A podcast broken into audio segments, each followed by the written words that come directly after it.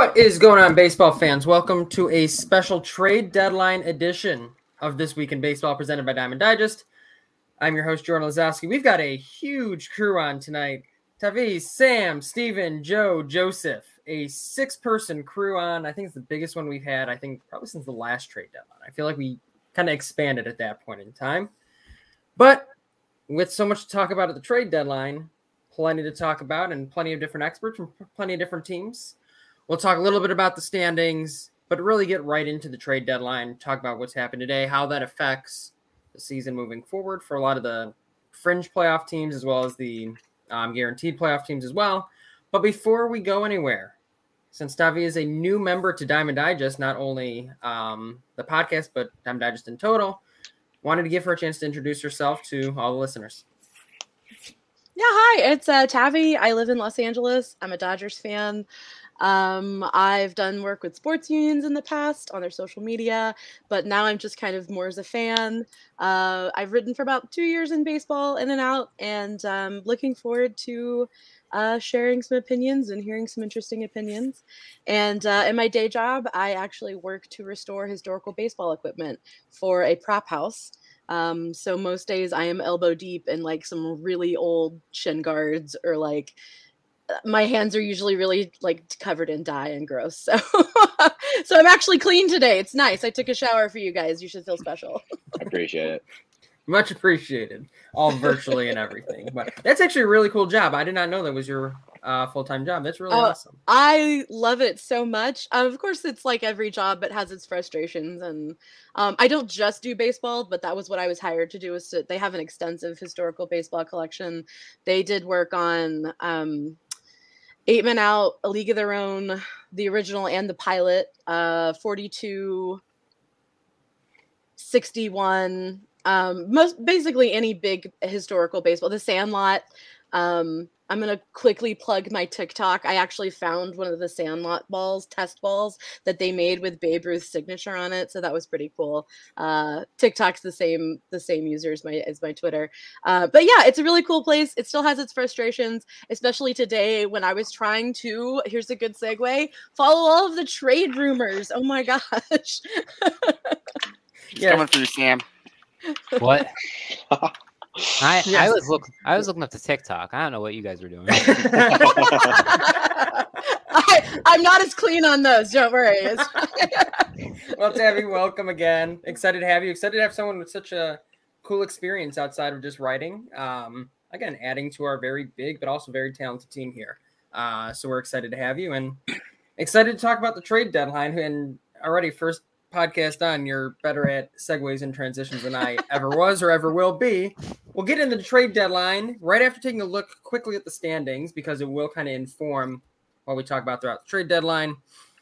In the AL Central, the Minnesota Twins still have uh, about a game and a half or a game lead, depending on what happens throughout the rest of the night, um, over the Cleveland Guardians and White Sox. Um, the AL East, the Yankees, no surprises there. AL West, same thing. Houston, no surprise as the leaders. In the National League, the Mets a three-game lead over the Braves. Again, subject to change after games this evening. Milwaukee Brewers hold a slight lead over the St. Louis Cardinals in the NL Central. And in the NL West, Dodgers, no surprise. 11 and a half game lead. Um, San Diego pretty far behind there, but they are kind of the talk of the trade deadline regardless of where they might stand within the division itself. I guess I'll open the floor to maybe our Dodgers fans to start. You know, the the Juan Soto piece is obviously the biggest piece of the trade deadline. I, I think from there everything kind of builds off. It, it doesn't make sense to start anywhere else. If you're a Dodgers fan, how do you react to that situation? What what does that do for you to now say, well, in, in a season of 19 divisional games, I, I got to see Juan Soto 19 times four at bats. You got to see him more. Thing. We actually get to see him now. You know, we get to see him play. We didn't get to see him very often um, because, you know, blackouts and things like that. Um, look, I am a fan of collecting all the Infinity Stones, right? Like, I, we, I want everyone in the Dodgers. That's, but that's what every team wants. They want everyone there. But we also know what happens when you get all the Infinity Stones, right? Bad things. Um, I think he was he was a want and not a need. I think with James Outman coming up and going seven for eight in his first two games as a Dodger, his first at bat was a home run. We've got Chris Taylor waiting in the wings. We've got May. We've got Graterol. We've got Buehler. We've got uh, Treinen coming back. I like to think that we're saving our cash for Trea Turner's extension. Uh, they had said pretty publicly that they weren't going to extend him during the season. That the, and and and Dave Roberts has dropped hints the whole time that he likes the guys that we're with. Of course, Juan Soto would have been a great get. Am I frustrated that he went to the Padres? Yeah, but it's also the Padres. Uh, so you know, let's hope he stays Juan Soto and doesn't let their team doctors get a hold of him. Yeah, like the baseball fan of me is excited to see Juan Soto more often. I am terrified as a Dodgers fan to see Juan Soto more often. I don't want to do this, but I think the Padres are one injury away from completely collapsing. They traded away all their depth, their farm system's barren. One injury to Tatis, to Machado, to Soto, to Cronenworth, any of the arms in that rotation, this team is gonna fold like a house of cards. Tatis but is already fragile strength, right now too. At full strength, these two teams are going to have some of the best series in baseball. Yeah, and I, I think when you view it from San Diego's perspective too, you almost have to do things like this every year. You almost have to try and buy everything you possibly can to the deadline because you essentially have to put together a 100 win team right now if you're going to try and compete in the division. I mean, what, what are they 59 and 46? That's probably first place in at least two or three other divisions. yeah, at least both AL and NL Central. like that's good enough to be in first place in a lot of places, and you're in 11, and 11 and a half games back right now. It you took 106 to wins to take the divisions from from the Dodgers last year. Exactly. You have took, to be perfect. I mean, and look where the Giants are right now. It took literally all of their veterans performing at top notch with no injuries, and I think maybe like a blood goat sacrifice for that to happen, right? the other thing I'm looking at is that the Padres have a decent farming system, right? I saw somewhere they fell to like 27th or 28th with the trades that they made. So like they are selling their future down the line to try and win now. I don't think they're looking at 2022. I think they're looking at 2023, which is very reasonable. You got Tatis back at full strength for a full season, hopefully, if he stays off the motorcycle. Um, and you've got, you know, you've got Machado for a few more years. You've got all these pieces that are lining up. I think they're going to threaten this year. I think they're going to try some things out this year. I think they have eyes on 2023, which is smart. But they don't have their eyes on 2028 or 2029, that's for sure. I'm on the Fangraphs farm ranking real quick because I just wanted to like affirm what you were saying mm. there. And yeah, Padres dropped. I don't know where they were before. I'd assume higher, way higher than this. But now they're at 25, smushed between the Tigers and the Phillies. And the Nats jumped all the way to eight. And I think they said that if you included Gore, who recently graduated, they would be five. Yeah. So it, I know, think he did. I think he was in the trade. At least I saw. He was. Yeah, he was. Yeah. And it yeah. ends up being Voit and not Hosmer. Yeah and that Nat system was barren before this deal, and jumps all the way to top ten. So I mean, they, like if you're the Nationals, you sell out for that 2019 series, mm-hmm. and oh surprise, another generational talent that you can. Obviously, they shouldn't have traded Juan Soto. You trade Juan Soto, you can you base you get a core of a team ideally for five like five plus years. They're also getting new ownership, so maybe maybe that's part of it. Maybe they're kind of wanting to clean house. Maybe they're wanting to, I can't remember where that deal is right now, but maybe they're kind of setting them up to be like, you know, new franchise, new team. Yeah, but aside from Mackenzie Gore, I think every piece in that trade is older than Juan Soto. Juan Soto sets wild. you up better. Juan, like there's everybody else, and then there's Juan Soto, right? Marcus Stroman said it. Like he is, he's the guy. He's the guy, mm-hmm. and he is the guy that you sell your farm system for. You know. Okay, Robert Hassell III is twenty. Two. What do you mean? He was born in 2001. No, Ooh. two people, Gore and oh, Hassell. Ah, but we're gonna be getting to the draft class where I'm older than all the players, and I'm not ready for that midlife crisis. It Dude, doesn't get any better, I Rich promise. Hill, as long as Rich Hill's still going, man, we're gonna drive. We're gonna keep Rich Hill kicking around the league, right? Absolutely, he can never retire. It's like, yeah, it's, like, it's like Jamie Moyer's 10 year retirement tour. Yeah, I, I will say, Steven, that doesn't get any better as I've gone through it and been like, especially when the Oh, White that's Sox what were I've rebuilding, like seeing guys like at that age and becoming that age, and you're like, oh, I'm about their age too. Oh, now I'm older than them, and then it really 20. hurts you when you. I'm 25. Padres need some farm system depth. My Yeah. phone number Then is start- available. I'm 25 as well. I'm guys- still useful. You, You start to see guys your age. This. You see guys your age, and you're like, "Can I throw 90?"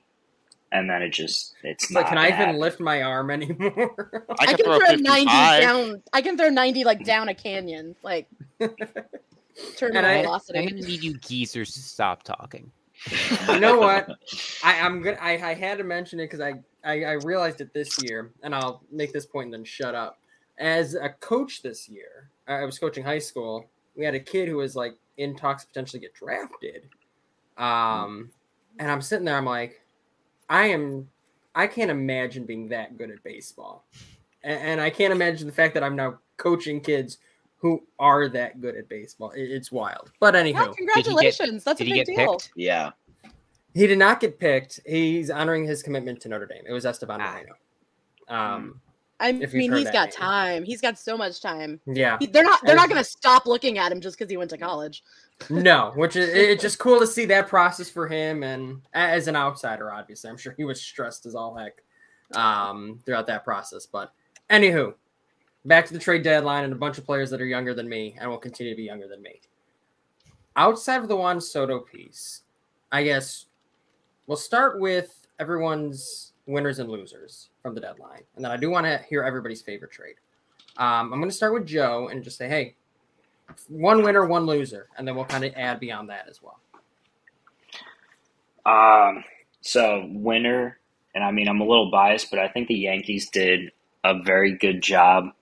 Um, obviously, with all the Soto rumors, there were rumors that they were going to give up Volpe, Peraza, and Dominguez, and if they sold out for that, um, but they addressed all their needs: outfield, starter, reliever. Even though up until the Montgomery trade, I thought they did really well.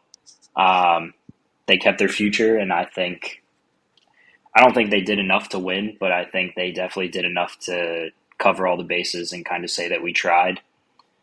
Um, losers, definitely the Nats. Um, and I just think, obviously, Soto is the modern day Ted Williams, and all of us, when we kind of saw the initial uh, return package for what they were getting, we were like, all right, where's the rest of it? And uh, I'm going to give loser junior to the Padres because they have to pay 43 million of Hosmer's salary as he plays for the Red Sox. And I mean, you see teams buy out players and have to pay him a couple million here or there, but 43 million dollars for a guy to not play on your team. I mean, that just sucks knowing that your team is trying to trade you away and you don't want to leave and they're paying to play against you and it just sucks. Those two hours of suspense of Eric Hosmer just That was holding the world hilarious. in his hand. I would It's have bought an Eric Hosmer jersey if he did it. I mean, I was thinking, imagine they didn't get rid of him. It's like him in the locker room, and that Like, trade hey, doesn't go through, and he's just sitting there like Yeah. that. That's the most hated man in California. But then But it he was plays also like Juan like- Soto. That's such a that's such a crappy position to put him in, though, Right, I right? Like Yeah. Yeah, they fault at all. know they know what his no trade teams are. They know what they are, and they still went through with it. That to me is just, I. I I mean, there were don't know, rumors, like- Especially 'cause too, that- his wife was expecting too. You know what I mean? It's not an easy thing to move in that situation. Right, right. there And were so- rumors too because he's like covered by Boras that they did that on purpose to then negotiate more money. Because usually, if they push a team through with a no trade clause, that they usually ask for more money, Yeah. I and the wouldn't put goal that was past. for him to get more money. Scott I wouldn't- I wouldn't put that past him at all. I was gonna say, like, what's the point of like adding Hosmer? Because like he definitely worsens your value on the return if you're the Nationals, and then the Padres are willing to do the same deal with Voit. So it wasn't like you know we feel like you're, we're giving you too much. Let's just take Hosmer to try and like negate some of that. I I, I never I, like looking back on it. It's kind of weird how they include him in that deal, and then we're just so willing to like throw it to the wayside for Voit. I- just AJ wanted to I say, think like, they Pellegrino guys had do is it. that. so It's weird. charismatic, man. How did he get away with that at first, man? I think It's they had crazier their that the foot on his back, like and they were pushing. They were getting rid of Yeah. him. Yeah, they were just like water. anyway. Like Yeah. I thought they it's were crazier that the Nats like wanted to take his contract and not I get rid of Corbin's. Like the whole trade rumor was that they were going to get rid of Corbin with Soto and like kind of clear out the books, and then the fact that they were willing to take him at first and have Corbin on the books and Strasburg on the books, and it's like Yeah, you're tying up all these money for guys who are just like not worth it. Uh, Not even not that, Ted that Lerner's infamous- money. That infamous athletic Yeah. article said that the Dodgers were going to take the Strasburg contract to get Soto. Like they were going to I mean, dump like, some that's- contract with it. That makes more sense where it's like if you're going to get a guy with this much control and then lock him up for the future and he's 23, like you've got to take one of these bad contracts. And the fact they didn't give up either one and gave up Bell, like it just it doesn't make sense to me. I mean, do you think Mike Rizzo, like not opposite Mike Rizzo, do you think Ted Lerner cares what's on his books right now? It's not going to be his money in like Yeah, Yeah. that's another long. thing Yeah. where like these new owners kind of just wanted these trades to get through, and it's like, well, we didn't make these trades, we'll figure it out, and just kind of play it off when they get in there. I know. The Dodgers like just such so annoyed me. It's like it's the one team that can get Juan Soto with like for like a somewhat reasonable price, like comparable to the, Pa- what the Padres ended up paying for him, and still have a good farm system. I was gonna say because I think the offer I saw they was was Dustin May, Gavin Lux, Bobby Miller, Andy Pages, and Vargas. Yeah, no way in hell we're doing that trade. Uh, How right? did you Matt- not take that deal? That, that team is Like so that. good still. That sounds like a normal deal. Like that sounds Yeah. way Right. closer to what it Yeah. should be. that and you that still have yeah. Diego Cartaya in the system. You still have Ryan Pepiot in the system. It's still a top ten system. Vivas, after we that. have yeah, yeah, we have a ton of players coming up. I but I I think I that's why I don't think the Dodgers were in it seriously because I mean the Dodgers are always going to get run by as like oh the expensive team is going to buy people. I don't know how serious they were in on it because again he was a he was a want and not a need especially with Outman coming up. Um and as of right now uh, at least the last time I checked, we were spanking the Giants five to nothing in the third inning. So like they're gonna do okay with the. Why are we current team. comparing Outman to Juan Soto? Oh, I'm not. I'm not comparing. Higher on base I'm just saying percentage. that Higher on base percentage. Well, if he's got a higher on base percentage than literally the whole league right now. He's went seven for eight. But I'm just saying, like, we've got guys who are coming up. No, you're right. Is Outman comparable to Juan Soto? Not right now. That's for sure. He may be the guy. He may not be. I don't know. He's played two games, but we don't have holes, is what I'm getting at. We're, Mhm. We don't have holes in the outfield except for maybe Cody Bellinger at the bat. But um, like we don't we we don't have that need the way other players do. So I don't think the Dodgers were ever seriously going to put a, a package together that took some of their youngest players and sent them off to you know to another team. Juan Soto is worth it no matter the price. That's what it comes down to. There's Not if you're the Dodgers, maybe. He's not even come near his prime yet. like, You pay whatever it takes to get I Juan mean- Soto. You give I up. feel like that's tough to say for like bigger teams where like I'm thinking about if you're the Yankees and you got to pay this guy like Judge is gone, you're not going to pay both of them to play right field. So Judge is gone at the deadline. Then you lose your number one shortstop, Jasson Dominguez, probably two pitchers, and it's like, yeah, great. He's one of the best hitters probably ever, but every time we lose in the playoffs, it's always because we need another starting pitcher or something in the bullpen. Like I don't need a guy who's going to walk three times in a series and be like, "Damn, this is awesome. Wish we had another guy who walked like this." Like, I was gonna say, like, I know he's good, but it's like you got to figure out what your problems are, and if your problem is not that you don't get on base, it's like who cares how much he's worth? the Giants like, did he's not not a gonna fit your team. with Barry Bonds, so I see where you're coming from on that one. It's more than just a guy. I, Yeah. and, and that's like again, collect all the Infinity Stones. I want all the players. If we got one Soto, I'd probably be happy. But the Dodgers are playing to win the division year after year after year after year after year. I don't think we have like and and you know, yes, we blow through luxury tax sometimes, but like that that's not sustainable long term. We want to maybe you know, one of our players was traded for cash considerations. I like to think that's Trea considerations, you know. We we only have half a season left on him right now. I'd love to see him be here longer. Um we we just we just didn't need him and to to sell off especially so much pitching when you know I love Kershaw to death but he is not going to get younger and Buehler is a great pitcher but he hasn't quite lived up to that vaulted potential that he's been yet be it injury be it the sort of thing not necessarily because he doesn't have ha- the talent but he just hasn't he hasn't been that guy yet that kershaw was going to pass the baton to so selling all of our pitching out just doesn't make sense Yeah, a lot of and that's people. what they wanted Side note: people- What team is a s- cash considerations on? huh What team is cash considerations on? Been traded all kinds of times today. Most Oh, uh, Seattle. Oh yeah, yeah, yeah. Seattle. or was that player to be named later? I thought it was cash considerations. It looks like the player to be named later. Then maybe not.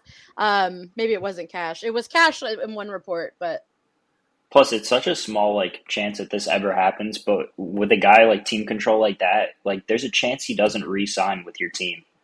So for you to like give up all these prospects and then for him to test free agency and make like way more than you're ready to offer, like you just wasted away your future for three years. Like if, if fifteen Yeah. doesn't happen 45 often, isn't enough. especially when we have Mookie Betts for eleven now longer, and and Outman's under control for how long? And again, I'm not saying he's going to be the same, but he's definitely proven himself that he can make it in the big leagues. Yeah, I was gonna Like, say. He could of- be. He he could honestly be the next Aquino. We don't know. I'm not taking this hot start. It's, I love it, but I'm not taking this hot start at face value.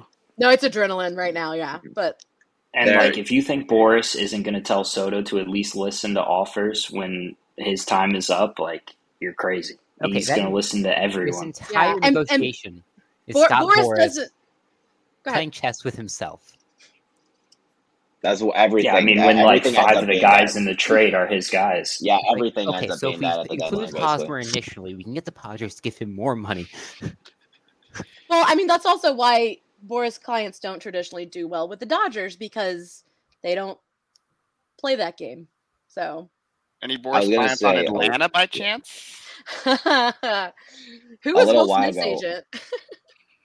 Atlanta Will Smith, remember- Astro Will Smith. I mean, I remember like a lot of people were comparing. I'm gonna kind of go back to a point here when you're talking about like whether you know you don't know if someone's gonna be a free agent. A lot of people like when like a little while ago, I felt like we're comparing this to like Arenado or Goldschmidt. We're looking back on it, they're like can't miss guys that you could have traded for that really helped. You know the Cardinals looking back on now, but you know that those were like guys who you were gonna trade for. You were gonna extend them, so that hurt their value they didn't really get a lot back in retrospect for Goldschmidt that you really like. I mean, at the time they were, you know, like guys who you thought could have promise. Carson Kelly had a lot of upside when they traded for when they traded him, but you know, looking back on it, there's just not that many guys there. Whereas with Soto, not only are you taking on the risk of you're gonna have to extend him if you want to get, you know, 17 years of him, how many years he gets, but you're gonna have to sell your entire farm for him. So it's a different ball game, and it's really one we have never seen, or at least I've never seen before. I guess the closest would be like Chris Sale, but I mean, even that was like such a unicorn thing, and this is like even more of a unicorn thing. It's it's so hard to say.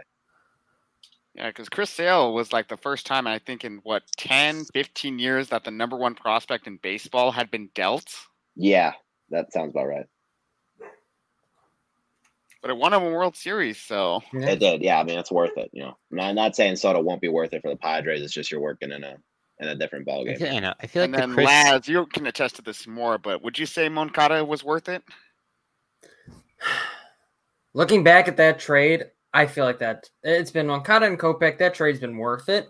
It's an inability for this team to build around. It's a better of the key return than like that- Gallo and Odor, which Right, is like what else is on the table. well, You- Gallo's if a you- Dodger now, so That's true. Yeah, if you look back at some of the trades that were potentially on the table for those types of, or for Chris Sale, even um, Adam Eaton, Jose Quintana, when those trades were coming around, like what they ended up, up with was a lot better than a lot of the alternatives. Um, so it's when you, the the point being, when you make those types of trades, you're getting the guaranteed thing and you're hoping everything else works out because all you have to do is sign the wrong, uh, sign off on the wrong trade, and that looks terrible. Um, Tatis. uh, but um anywho so winners and losers beyond um joe's thoughts sam winners and losers on your end Uh, the Seattle Seattle one. they just tore your heart out with luis castillo They they tore my heart out with Luis Castillo, but they go from a, like a fringe team to a team that I think has a has a good shot of beating anyone in the playoffs, aside from the Yankees. And the Yankees might randomly lose in the ALDS because they got hot at the wrong time. That's always a possibility. And then obviously you're giving up like all these shortstops, but like they just signed JP Crawford long term. Even if they're better than him, they're stuck with Crawford. They didn't give up much. And then losers, uh I mean, obviously the Nationals lost big. So I'm gonna call the Padres a big loser here. Not because of Juan Soto trade, the Juan Soto trade, obviously, but they got they got they gave up the eighth best pro- prospect in their system for Brandon Drury, and they gave up a They bunch always of, do that. That was Yeah. those super random deals. and then Right. like and then they trade like a bunch of other guys for Josh Hader, who's been like not that good this year. They don't have the pieces in that bullpen around him to him going two innings in the playoffs, which is his kryptonite. You know, like If you force Josh Hader to go two innings in the playoffs, congratulations. the You're out of the Nationals are World. Series champions. It's- it's the- Braves are World Series champions. It because too. snowballs from there. Yeah. Right. Josh exactly. Hader should have a bunch of honorary World Series rings. Oh my gosh. Oh god. So Steven, winners and losers. All right, I've been waiting for this. Um, winners. I'm gonna go a little bit uncon. I mean, not unconventional, really. Uh, the Reds. I would say they their goal was to sell, and sell they did. They got a lot of. I don't want to steal your thunder, Sam. So I'm glad I went after you. Um, they got a lot of really good prospects. The Castillo return was incredible. I mean, that's like what the White Sox got back for their guys, um, comparably. And you know, you really don't see that now. You really don't see a team buy that high on a on a player like Castillo, who's got one and a half years of control, who's a very good pitcher, but you know that that's definitely more than what people were expecting. And then you look like at what they got for Tyler Mahle. Uh, really good return. Mahle's a good pitcher, but I mean, they got a guy in the cusp of top 100. They got re- two really good depth pieces, and they already traded Sonny Gray to the Twins in the offseason for um, what's his name, Chase Petty, who I who his his stuff is fantastic. We'll Man, see those how those it goes, 2027 Reds are gonna be unbeatable. They have a lot of arms there that are really, really that are looking really nice. Then the God, Drury trade was Just was really don't good. trade Green before the window. their goal i mean their goal was clear you know they went in it they wanted to sell and they got a lot of really good prospects their farm value catapulted I, i'd say they definitely they certainly have one of the better farms in baseball and they've always been in that range but they always have guys up there who are near graduating and they always just end up fluttering between like top 10 15 top 10 15 Yeah, but they're solidly top 10 right What's the number one farm system right now? now. depends on who you ask i would say Yeah. Probably the know. Rays. Isn't it always say the yeah I would it's usually, it's usually the Rays. Rays are reliable Rays are That's reliable a safe Yeah. answer. oh it's it's ever There- fluctuating that's- it's like there's three that just kind of trade. yeah Maybe Um, this and year's the Dodgers. Maybe this year's the Rays.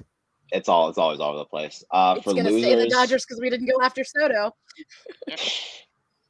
Yeah, that Andy is, Pages is is going to be a 110 OPS plus guy, and you know it. he's better, man. Um, Wow. but for losers, um, Dodgers. I losers I was a little bit I was debating on because there weren't that many guys traded. Or this was look this sounded like a more meager deadline. I felt like teams were more protective of their players or prospects. And speaking of being protective of prospects, I'm gonna put the Mets there. Um, I really don't get what they what they were doing. They they got some good bullpen pieces, got some good depth pieces. Um, say what you will about the Vogelbach trade. I don't think that's going to hurt them in the long run too much. But they, I mean, this is a team who's you know they're they're really t- fighting with the Braves for the division, and they're a very good team, and they could make a World Series push. They get hot at the right time, and they really just did not do as much as they needed to. Um, they shored up the bullpen. They got some decent hitting. They got some more decent hitting options. I like Darin Ruf. I like Vogelbach. I like Givens a lot. I I, I watch him. He's really good. Um, but I they they needed to do more, and it felt like they were just really, really, really wanted to hang on to this farm system, which I don't blame them for doing. But you know, you have to know when the time is to trade some of these guys, and, and this is the time for them. I mean, they're they're they're going to be really good for for a little while, I would say. But this team's built on a lot of really good free agent signings, and this this is the time to go for it if you need to. And I, I just felt like you know they they they needed to do more than they did, and it Well, looked like they were trending I'm gonna towards. push. I'm gonna push Steve back. Cohen there. said he wanted the Mets to be Dodgers East, and it's kind of in that transitional period when the um, new ownership group took over for the Dodgers, and they started kind of slowly building up that farm system to where we always have a good system no matter what. Mhm. I think that's where they're kind of at right now. Is they want to build the system the way the Dodgers did, so that way you have the prospects to go get a Mookie Betts, a Scherzer, and Trea Turner, and still have a top ten farm system. I think I- they're playing the yeah. long game here. I think where that goes is is really from the bottom though. You need to have a good system to do that. And I think the Mets is I think the Mets is good, but I think as long as you have those in place, you can continue to build those. And I'm not saying they needed to sell a Baty or Alvarez or someone like that, but I'm just saying that it felt like even with guys like Vientos, you know, like trading one of these prospects is not going to kill you in the long run. And comparably, you want to win at the big league level more. It, it, felt like they needed to do more for me. So that, that was that Right. was it for me. And then one trade I really like, I'll just throw it to Matt. Alternatively, they just got the best. They were in the lead in the division without the best pitcher on the planet. They just got the best pitcher on the planet back. Touche, touche. I yeah. don't think they'll have. They have. Did finally, have the Degrom Scherzer one two, and they were winning without that. They were winning without either of them. So they have That- both. that's the White Sox way, though, right there. You're you're speaking like a, the best. The best addition we could have gotten to the trade deadline is getting healthy, exactly. which Jacob, Jacob doesn't work. Degrom will throw two. I get what you're saying, Of, but he'll be electrifying for two months and then tears UCL, and then he'll never be the same. Yeah, August to September. Let's just hope there's a little bit there for October, because Yeah. there's gonna be some fun pitching matchups in the oh, postseason. yeah. If that's true. Oh, Steven, you've got the answer for this. What happened with the Hap and Contreras stuff? Was That Hap's was- price just like way too high? that was I, one of I, my. you know, I've been deliberating on this like for so like I, I don't know. It, it was really shocking to me when I found figured out they weren't going to get traded because I figured as it was nearing, I figured what they were going to do with Contreras was just take the best offer they can find as long as it's better than the qualifying offer. Just take it at the end of it at, at the final hour, and that did not happen. And they had a press conference where I mean, you know, Hoyer basically said. Um, we just didn't get an offer we felt was right, which in pretty vague answer is what you were expecting to say. But I don't know. You know, it's so hard to say. I can't imagine if they if they got an offer that's better than what you'd get for the qualifying offer, uh, they wouldn't have taken it if they weren't planning on extending him. And it certainly doesn't sound like they are. Um, I'm not really I'm not really sure how that how that trended. Uh, they certainly like I, I said before, you know, this deadline, it certainly felt like a little bit more there, there was more caution from teams. There was less action. You know, I mean, last year they traded six guys in the span of like two days. You know, this year they traded a couple of relievers, um, and then they were able. I mean, that's that's basically it. That's basically the, their their key selling points were those those few relievers. Um, but you know, it, it's it, it's just it was it was not the seller's market that they thought it was. I guess. Um, I think that kind of trended towards Hap as well where their asking price was really high and they were like, you know, if we don't get it, we can just keep them. It's no big deal. So that I understood, but Contreras was a really was a really big shock. I, I'm I'm not sure. It I had to reiterate. I mean, it just it felt like, you know, if they got I, I, it, it would shock me if if they got an offer better than the qualifying offer, um, or better than where that pick will end up, that they wouldn't have taken it. It would shock me if that if that is the case. But you just you never really know. Yeah, I could have sworn he was a Met. Yeah, I really thought he was going to get. I, I mean, I thought they were gonna, just going to bring down the price and just take whichever better was, whichever deal is better than the qualifying offer, which felt like what they were going to do with Kris Bryant at the end of it. He was like in the lineup at the la- final game last year, and he got traded like right when the deadline hit. Um, but yeah, no, this he, he's just staying. He's he's here to stay. It, it makes the la- it makes the last game at Wrigley uh, that pirate that Pirates game a little a little bit funny to look back on now, but you know, it's just it's what happens. I, I really like the returns they got for all the guys that they they they dealt, but I mean, I don't know. I don't think it's a huge missed opportunity, but you definitely got to wonder what could have been if they sold them or what offers they were getting for them. Speaking of guys the Cubs traded, they traded David Robertson to the Phillies. The Phillies got a lot. Yeah, they were really going. Through, they they had a sneaky Like- deadline. They paid a lot and they got a lot. Their best move, I think, was Brandon Marsh, and I'm not even kidding. Oh Yeah, yeah. Yeah, They That's need defensive where- help out there. Yeah. Last time I checked- Muto. That So, entire um, rotations ERA was higher than their FIP. Horrible. sounds about right. I mean, the outfield was abysmal too. Like Moniak couldn't hit for anything. Harper's obviously gone. Schwarber's like all right. Cassiano stinks. You can't have so- Schwarber and Castellanos playing defense at the corners for a whole season. Yeah. That's just a nightmare. I mean, if I'm a pitcher, And then a center fielder who can't hit. I'm praying. Yeah, and then that, yeah, it's on the cake. No, so just saying, like when, like with Castellanos, when the Reds let like everybody leave this past offseason, everyone called them crazy, and then oh no, none of those guys have been above average, except I don't think any of them have actually been like amazing like they were last year. Castellanos Having waited a one while to sign too.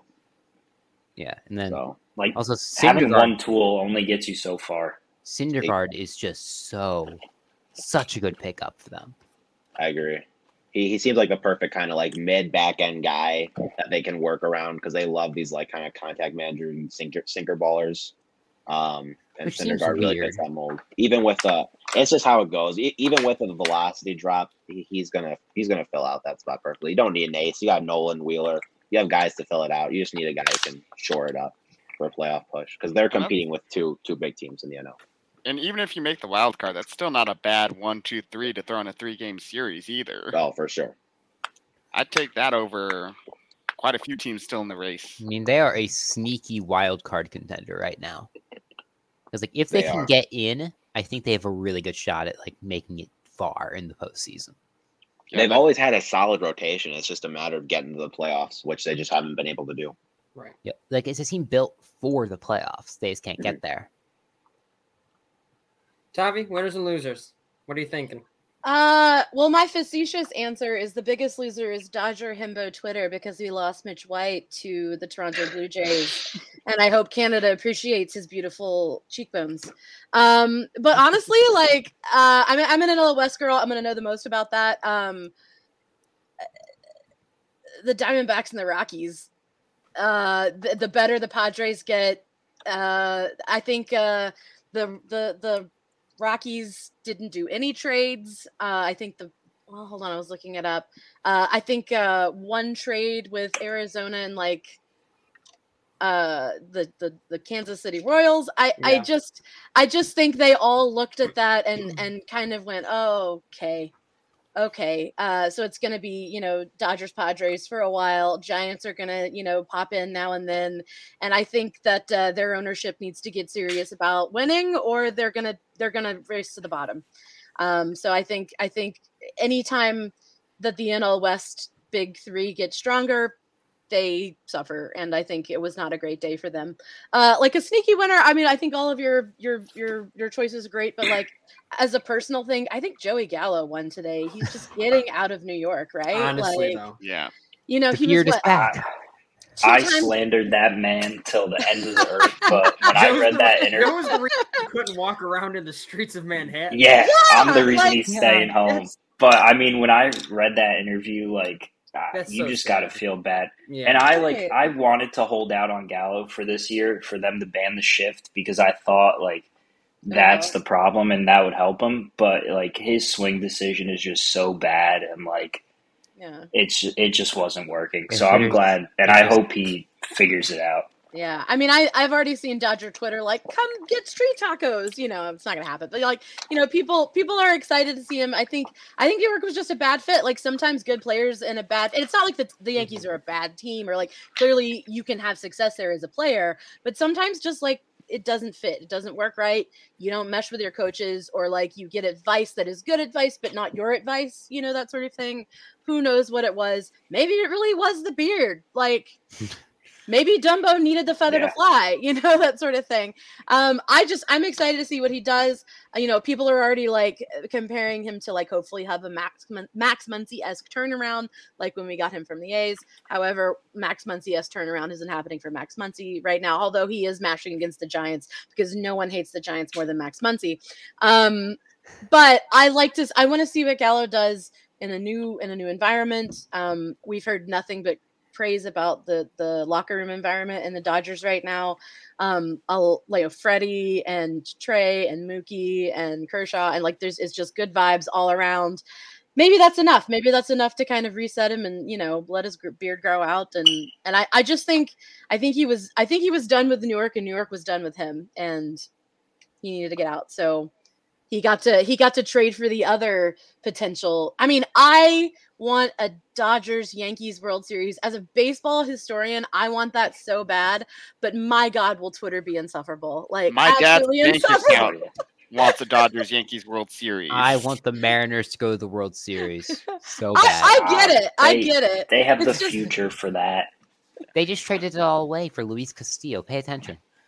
Uh, okay, I think the real winners here are uh, the Texas Rangers. They traded away like no production from Joey Gallo for like a reasonable prospect haul. Like Yeah, I mean, So- half a billion dollars they're spending on that middle infield for a lot of production. I mean, here's the Yeah. thing about Corey Seager. Whenever you talked about good. Corey Seager as a Dodger fan, you always said a fully healthy Corey Seager because he is great, but he is made of glass. His his long ass hamstrings have no fat on them to protect them. So he seems to be doing okay. I haven't heard about any injuries happening this year, but like a fully hmm. healthy Corey Corey Seager is a thing to behold. He's not I always think fully he, healthy. I think he's almost at like 30 homers, and it just amazes Awesome. me how his home run count is like that high. Like he just, I don't know, he just doesn't seem like the kind of guy. He's a to do that, rubber but- band. He's just a pew, rubber I band. say, great hips, man. okay, When he opens it up, proposition. Proposition. Beautiful.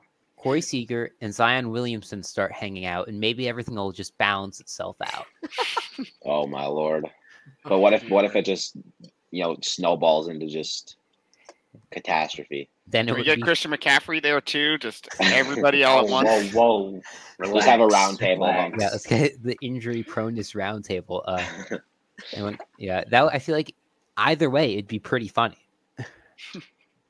It's true. I'm just saying, Kyle If you could, know, you could have given his brother some of his ass, and everything would have been better. But he's not using it now. He's retired. Give it to him. It's fine. R.I.P. My infield full of Seagers dream. Ah. Do Dude, they that have- the, they- the, the, do they the have a cousin? They have Huh? another brother that's a first baseman, so it would have been Kyle, Corey, and then the brother. No. What's the this Watts brother's man. name? Is he any good? I think he was in single A last I checked. I thought he was out by now. I thought he, I thought he'd already retired. I don't know. Um, If you got to Well, say the had, like- brother, we could have had Turners on one side and maybe Seagers on the other. I'm just saying. Justin Seager has been retired for five years. Yeah, he's not in it anymore. He's not a we, player we'd, uh, anymore. if we got the Seagers on one side and the Turners on the other, we need Jeremy Frank to, to help us with the trivia there if that's ever happened. I just don't want to hear like Charlie Steiner try to call that game because no one would have the right name. Can the Roger can the Rogerses be be pitching? Please. Oh my! And can we have Laz Diaz? Can we have Laz Diaz and Elias Diaz behind the plate, and he just doesn't know who's the umpire and who's the catcher? Like, Will Smith thrown to Will Smith? exactly. Just Well, go just- all out. Just go crazy. Yeah, next Like- year, next year, forget the All Star game. We're going with names. Exactly. Uh, yeah, instead of the home run derby in the All Star game, the name game and the bunt contest. So, like, I got so as a baseball historian, they used to have crazy things like this. It wasn't always the All Star game, but they used to have like uh precision hitting contests and stuff like that. Like they used to have like literally targets out in the field where you could like go and hit it. And there was a uh, there's a TV show I cannot remember the name of it, but they would have like all stars jump in and they would do like shooting gallery games with bats and stuff like that, and like you know throwing games and things like that. So there's absolutely precedent for really fun stuff like that and I like I did the All Star. Actually, I was going to show you guys uh, one of the free gifts.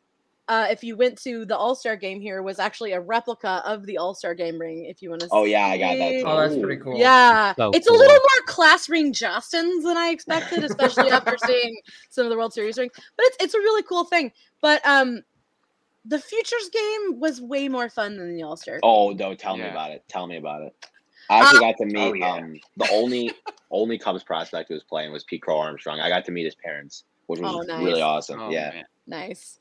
And That was- that game was honestly, the celebrity softball game was a little more fun than. Oh my god, I, I wasn't there, but I heard. Only when Joe Bad Bunny was was the batting. best hitter on the Uh, so well, Bad Bunny, Big Papi came out and hit for him. He had people like coming out for him. It was great.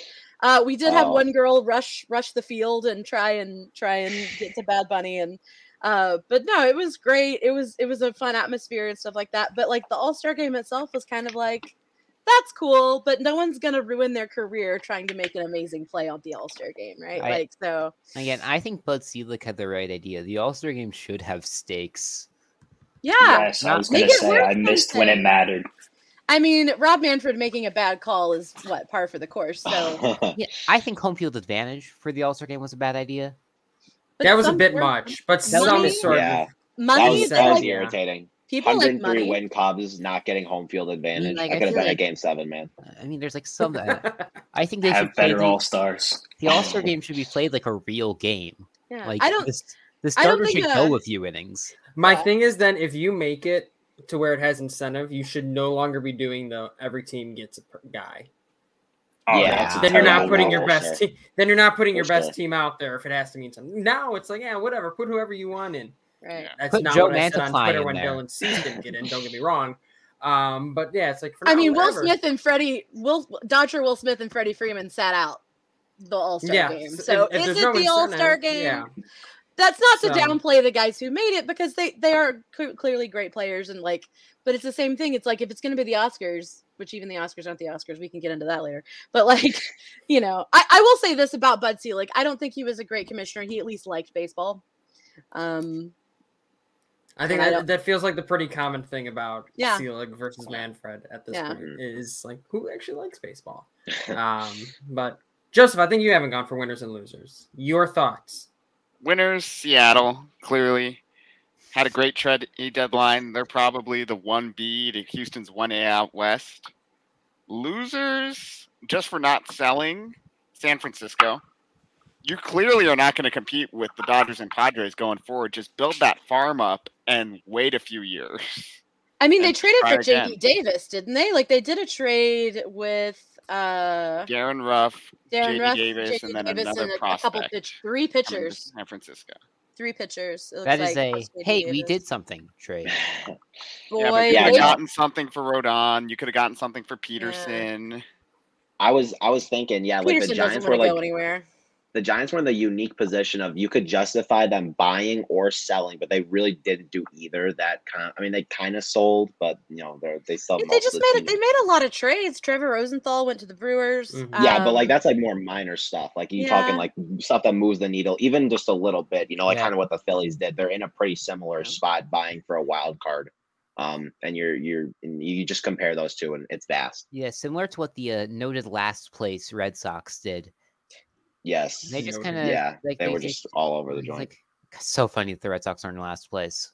I love it so much. That's Yeah. At funny when all 500 these too, little are- are they- Are they still at 500? Like what? they're but at the same time, what a division! Like when your yeah, last place person is at 500. And you Yeah, oh expect my gosh. Baltimore to I think like Baltimore trading like Baltimore made the right call. Yeah. you have Yeah. teams in the hunt for the wild card in the AL selling. It's like you know, it, it's it was it was quite the extravaganza. And then you have like the White Sox who are like about the same as both of them, and they kind of bought, didn't really sell.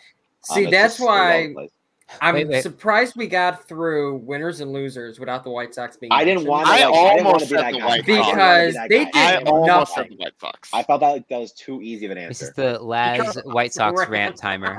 I'm surprised. I'm just. I'm. I keep saying I'm too apathetic to care, and then I go on rants like every single time. it brings um, it brings out your true colors. I don't think I It could. does. It just. It, Who's even For- still on the White Sox right now? Like I. listen. Well, my thing with Chicago is is like 2021 was your best chance to You do know- something, and you and this year you had to do like a Brave style buy last year to like make it worth it to justify this rebuild, and you didn't do that. You, you just didn't. Well, you didn't. You didn't do anything. Well, Like, the- the- someone in Chicago won the billion dollar Powerball, so hopefully, maybe, maybe Hopefully. They they'll- can buy out TLR.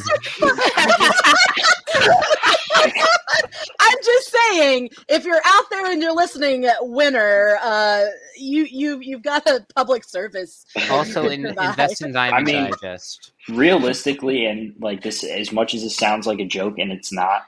You- I feel like you can't be confident as a White Sox fan with La Russa in the dugout. No matter like No, you can't. there's like you have to make a lot of moves and do a lot of things where you can feel okay with that man like making decisions with what's going to happen. And I mean, Laz, you obviously know better. Tell me if I'm wrong, but it's just like it's a scary thought knowing he's like behind whatever's going to happen. I wish I could tell you you were wrong. It, it's it's a it's a flawed roster. Don't get me wrong. It is a flawed Right. roster Mhm. that needs some retooling in the offseason. 'cause It's clearly shown like whatever happened last year. Like the, the team just stopped hitting home runs. So at the end of the day, not doing anything at the deadline, like let, let's just say they went out and got like Ian Happ. Ian Happ doesn't fix the fact that like all of the power hitters forgot how to hit home runs. Like he doesn't fix the true issues on the team. But at the same time, to do nothing kind of signals that in the middle of your contention window, you're fine with just we'll get whatever we get out of this season and then maybe retool in the offseason. Like don't waste any prospects now. We might use them in the offseason, which is it sounds okay, but you you just don't punt seasons in the middle of your contention window. Like yeah, And I feel like- on- Yeah, in that's what theory that works. Did last year? You year. can't They even, hot like- low on Soler and Rosario, and I hate Eddie Rosario with a burning passion. And Soler won World Series MVP. Right. It's like you can't just you you you can't just punt seasons in the middle of your window. Like that, mm-hmm. that's the issue. If this was like 2020 and they real weren't really sure, it's kind of the start of everything. All right, whatever. I'm not going to get that mad. But it's like it's 2022. This was this was World Series expectations time, and you and you just did nothing. Like Hey, you're to especially a- waiting for next year too. Like when nothing happened at this deadline, like you have no idea what direction they're going to go in. Where at You're- least like if they're to- trying to make some moves now, you can see like, all right, this is kind of what we wanted to do. It didn't work out. We made the offers, but it's like when nothing happens and they're not in the news, you're like, well, if they're not going to do it now, what are they going to do next? the And then just by playing in the Central, you're automatic contenders at this point Yeah. too. So Right. they can get away That's with huge. it. It's a huge boost. You're Which is playing like a, probably why they did it the way they did it. They probably just said, "Ah, we can get away with it, and it's fine or whatever." Tavi, I think you're on mute. I see you talking, but you're not. saying I was. there we go. All right, I didn't want to burp in your ear. I was trying to be nice.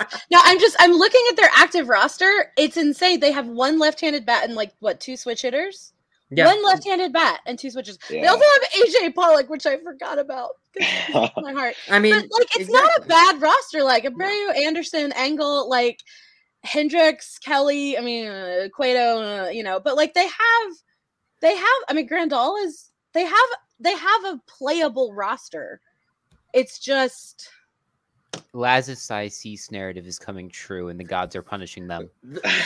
yes. I, yeah, I mean, the- it's like that little what what's the like the what's the meme where it's like what did you what did it, What did it cost, cost? you Everything? Huh? like Yeah. Yeah. I got my size cease narrative but it cost me the rest of the That's like the the Yeah, scourge of every and, like, baseball honestly, fan ever. They're so poorly managed. Help Like, me, Shane Tony- McClanahan. You're my only hope. Don't you dare I Tony need La this Russa size cease managing the White anything Sox is a lot like Jimmy Carter being president now. But but like but how do you only have one Okay, but what about bat? this? How? What if we That's the trade the issue. number one prospect in the White Sox system and La Russa to the Rays for Kevin Cash? Would that solve everything? I would It's do that manager deal. As long as That's you don't put, deal. as long as you don't put Austin Barnes in as a pinch, you'll fine. it's just like so like at the end so, so what it comes down to at the end of the day it's like yeah you have three left-handed bats in the lineup two switch hitters one left-hand but gavin sheets isn't a true left-handed bat yeah. you don't have a lot of left-handed options like aj pollock they brought in and the rationale which i agreed with at the time was he hits right-hander as well. You don't necessarily Yeah. just need left-handed bats. You need people need- who hit. Yeah, you got guys that hit, hit right-hander as well. And he hasn't been doing that either. So it's like when it comes down to it, yeah, sure, maybe they get a Joc Pederson, like a true platoon guy at, at the trade deadline, or they get a David Peralta, another Yeah. true platoon. But it, But it Pollock is a platoon guy. Like he, that's what he did for the Dodgers. right? But he's like either way, he's had good splits against both righties and lefties. So it's like Yeah, yeah, you shouldn't have to treat him as a platoon guy. Yeah. But even if you got that platoon guy that you're missing right now, it, it wasn't going to change the crux of the issues with the team. That the, and I think uh, my only rationale for kind of who I can, I mean, maybe it's the bias, but who I consider like some of the true losers of the deadline is the only rationale I can see for this team and Rick Hahn and company was listen, we're just not gonna we don't like the prices on these guys that that we're looking at. We'll see what we get this year, and then we might just have to rethink this whole thing in the offseason. We might have to trade an Eloy Jimenez in the offseason. We might have to Uh, think yeah. about moving on from Tim Anderson and trying to see if we can move him elsewhere. We might have gonna to say, yeah. trade a big name from this core, retool the core, and and figure it out from there. Like that's where Yeah. it, it may make more sense six months from now, but it, it'll still be the question of you. You still shouldn't punt in the middle of a contention window. I say Yeah, this you're team needs getting- Yermin Mercedes back. Mm. Yeah. I'll say feel I like did. getting- there. I I did like just. getting to the point where oh okay where I was gonna say right, I I'll- I'll go. I was or saying. you go? Yeah, You go for go. it. You go. You go. You go. No, you go. Oh, The mine's a problem dumb with having joke. six people on this. I know. I'm trying to find my windows. I can't. I was. I, I'll just. I'll just finish up right here. I was gonna say. I feel like you're getting to the point where they really went all in on this court, which was smart because their farm system was was like incredible when back in 2018. You look at those teams. Uh, you look at those farms; they were unbelievable. But now you're to the point where you know more about these players, and it, it's getting to the point where you know. I, I think a lot of this is in the coaching. I think a lot of this is in like how they want the, these players to approach these play appearances. But they have a type. I 100%. mean, you look at these guys; they have the highest chase percentage in baseball, and that's not just that. That you know that that that ripples out. I mean, Tim Anderson, Eloy, Robert; these guys swing at everything outside the strike zone, and I mean, they're still good players because of it. But you know the they these have they have drawbacks. And you know we've obviously seen how that's affected them this year. Um maybe it'll get better. You know it, it's certainly possible. I, I think this team is still well within the uh contention for the al central. But you know you're getting to the point where you have to consider kind of how you want to approach this core that you really went all in on because you know it, it's you're never going to get like call everyone up and that's it. That's going to be the team that takes you to the world series. There's always going to be mm-hmm. tweaks here and there. There's always going to be sacrifices. There's always going to be guys you're going to get that are surprising. You know there there's always that level of uncertainty that that kind of takes you to the promised land and that's kind of what that, that's basically the, the they're they're you know they're reaching that breaking point where they're going to need to start evaluating that more intelligently or at least more than they have already.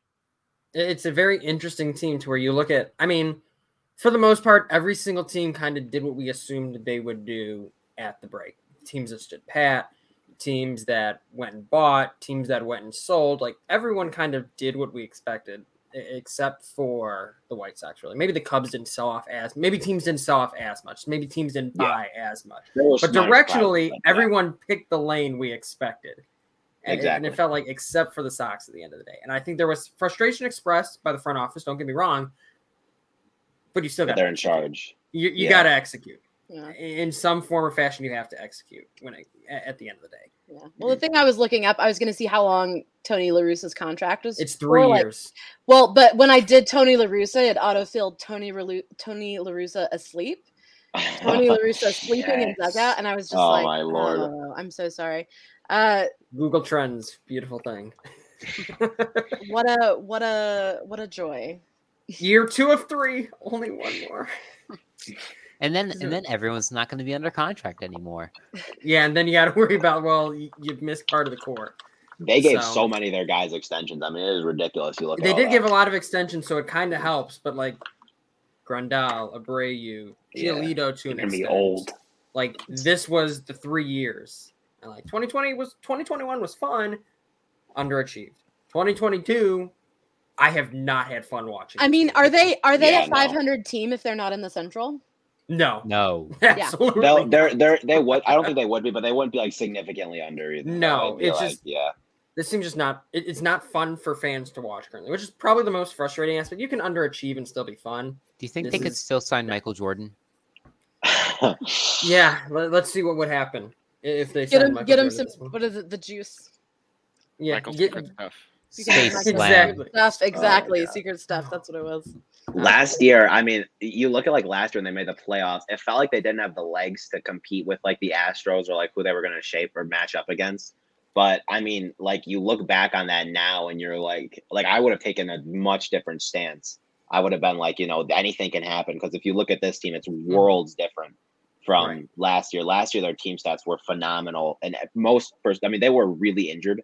You know, you gotta you gotta throw that in there, but they were they were still performing really well as a team, and it, it reflects that more than in the record um alone. But you know, and now it's just it's it's worlds different. It may it puts things into perspective more. Last year, I thought they were going to the World Series. We've When talked opposed about to I thought they'd get bounced by Houston. I, I I was pretty sure, but Okay, no. we have to check. We have to check baseball news. Oh, we do. Vin, And Vin someone else is Scully doing that for passed me. away. No. Oh, did he what? really? No, no, no, no, no, What? no, no, no, no, no, no, no, no, no, no, no, no, no, no, no. Oh no! Oh What? no! no! What? Oh my God. That's Oh crazy. no! No. No! Oh wow man, that is a killer. No. That is a killer. No, I genuinely thought you were joking. Yeah, for those who may not have caught that, um, Ugh. Vince passed away according to excuse me Robert Murray. Um, Well, Dodgers tweeted out. and the Dodgers Yeah. tweeted out as well. Okay, Yeah. so the Dodgers Well, no, did uh, tweet out as well. Three minutes So- ago. Man, that is So- a killer. Wow. God, I'm. He is the reason why I'm a Dodgers fan. He's the reason why everyone's a baseball fan. Let's be honest.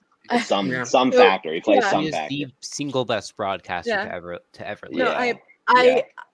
I had this. I had, I had a leatherworking business, and I just got so sick of podcasts. I just put on the games, and he just. I'd always liked baseball. I played softball growing up. You know, Braves, Cubs were always in my life, but like I. You know, he talked about the cotton candy skies and like He made it magical. He, Yeah. he and I remember because I listened for a long time before I actually made it to Dodger Stadium, and I I walked in and I was like, "That's the guy that Vin was talking about," you know. Um, and I love the players instantly because of who who he made them be. Oh my god! Oh His my final Well, send not off only that, but like late 2016 was like so so him. It was like so everything he was. It was like perfect. I would listen to that for like years after he said it. It was it was that good. every game he called, you do three innings on the radio. If you go to Dodger Stadium during that time, everyone first inning busts out their radio, turns it on, and you just kind of watch the game live and listen to Vin call it. It was beautiful. It's perfect. It's what baseball is at its purest. And Yeah. I will always cherish those days. I really will. But I do have Well, a quick anecdote first show. before we go. I was gonna say Because, that. um, we used to have top deck season tickets and steve lyons would come visit some of the people who had season tickets up there so if you remember he did for the love of the game with vin scully That's the show I was trying to think of. Yeah. my dad goes to talk to steve lyons one day and he doesn't ask him like any baseball questions about his career or the team because he was calling games for the dodgers at the time he t- talks to him about for the love of the game and he asked he's like hey was there a script for the game like when you were calling it or anything and steve says no that was Vin Scully through and through. Everything he said was just pure off the cuff, like he's calling a baseball game. And that was poetic towards the end of the movie, knowing that it was his words, not a screenwriter's. It was Vin Scully's words. And I think that just kind of summarizes it better than anything. Mhm. I, I think when you think about it, if, if you were to poll just, I mean, any general baseball fan, not even just Dodgers fans, just what Vin Scully means to them, if you probably ask some broadcasters why they got into the game, like I, I guarantee at least a handful of them, if not much, much more, will say some sort of story regarding listening to Vin Scully or, or seeing what Vin Scully had to say about a baseball game. I think the impact he has had is only going to be shown more in, in kind of what we hear over the coming days and weeks um, as this news sorts of spreads and people um, people get to reflect more on the situation um, but I, th- I I can't imagine there are too many baseball fans who don't have at least some sort of thing that made them connect with Vin Scully or something that they appreciate about the way he called games or the way he just appreciated baseball in general. Um, and, and I think, you know, it, it's hard for us to, when you do a podcast, to react to something that's shocking live. Yeah. And Yes. I don't expect anyone to have the right frame of mind nor the right words, especially two Dodgers fans who grew up listening to him. The people who would, if we were to do this two, three days from now, might have some words. But at this point, I mean, th- there's nothing you can say that really handles the situation and, and handles what Vin Scully means to Dodgers fans, to baseball accurately or, or in a way that does justice to the person Vin Scully is.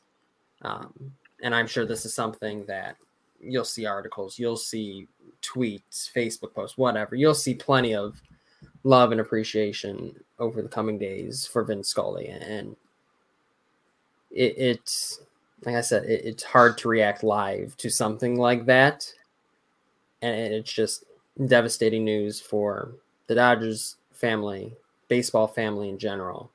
Um, and it's a somber way to end a podcast, but I, I think and I hope that as we continue to do things, as days continue, that people will pour their hearts out in terms of what Vin Scully has meant to them. And, and I trust that, you know, we have a place with podcasts, we have a place with articles. We will continue to hear the Vince Scully stories. And I hope you all take the opportunity over the coming days, weeks, as more come out to reflect on them, add your own as baseball fans, as baseball writers, as people who have a passion for broadcasting in general.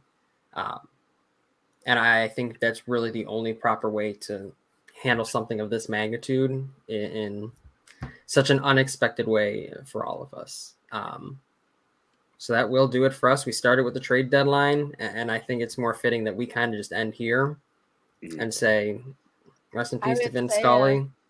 A, a very pleasant evening to you, wherever you may be. Yes. Tavi, thank you for joining us for the first time. Sam, Stephen, Joe, Joseph, Jordan Zowski signing off. Thanks to everyone for listening. Thanks as always for your less support. crying from me next time. but I, I, I, do appreciate the live reaction, but also it, it's tough to handle something like this. So thank you all for listening. We'll talk to you soon. And, and like we said, rest in peace, Vin Scully. Take care, everyone.